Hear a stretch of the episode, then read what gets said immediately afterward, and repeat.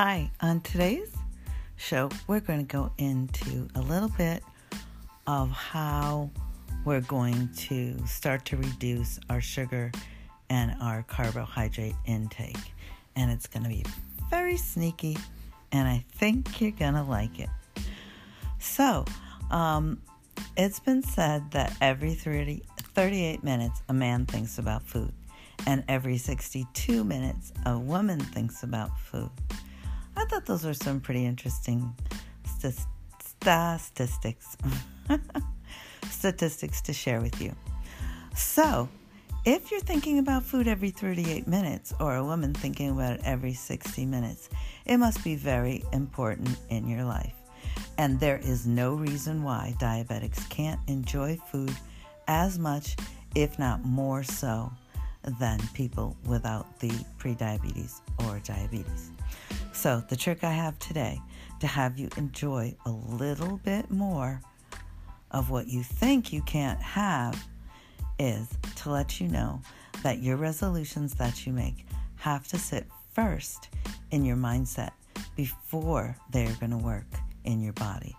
That's right, your mind is the one who decides what you're going to eat and when you're going to eat it. And it likes to stay in a pretty standard, um, standard pattern. So, here's a little trick for you. We have three letters that you might like to know.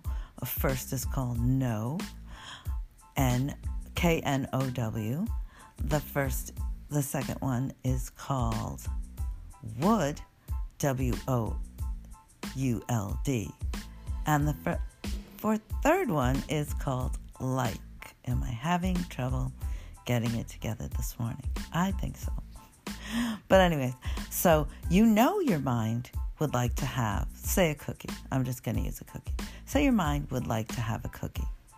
Now, you know that that cookie is high in carbohydrates and that you shouldn't be just putting cookies in your mouth by themselves. You should always have a protein to go with whatever sugar you put in your body. And the third step is when am I going to eat that cookie? I know I want that cookie. It's what I'm used to having. When am I going to get it? And then your mind goes into total stress, and your pre-cortex, your prefrontal cortex starts to get confused, and you'll go ahead and eat the whole cookie because your decision making process is all off. So, I have a trick for you. Why don't you, when you think about eating the cookie, take the cookie, break off a small piece of it, whatever size fits for you, and eat the cookie. And then afterwards, your mind does not have to think about, wow, I had the cookie. Instead, you can say, I chose to have a piece of the cookie. I am proud of myself that I chose to have just a piece of the cookie.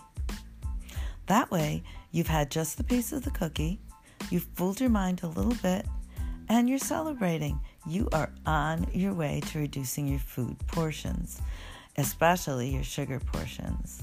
Congratulations, and we'll see you tomorrow. Don't forget to just to sus- subscribe. I think I need to go drink some more water. Have a great day.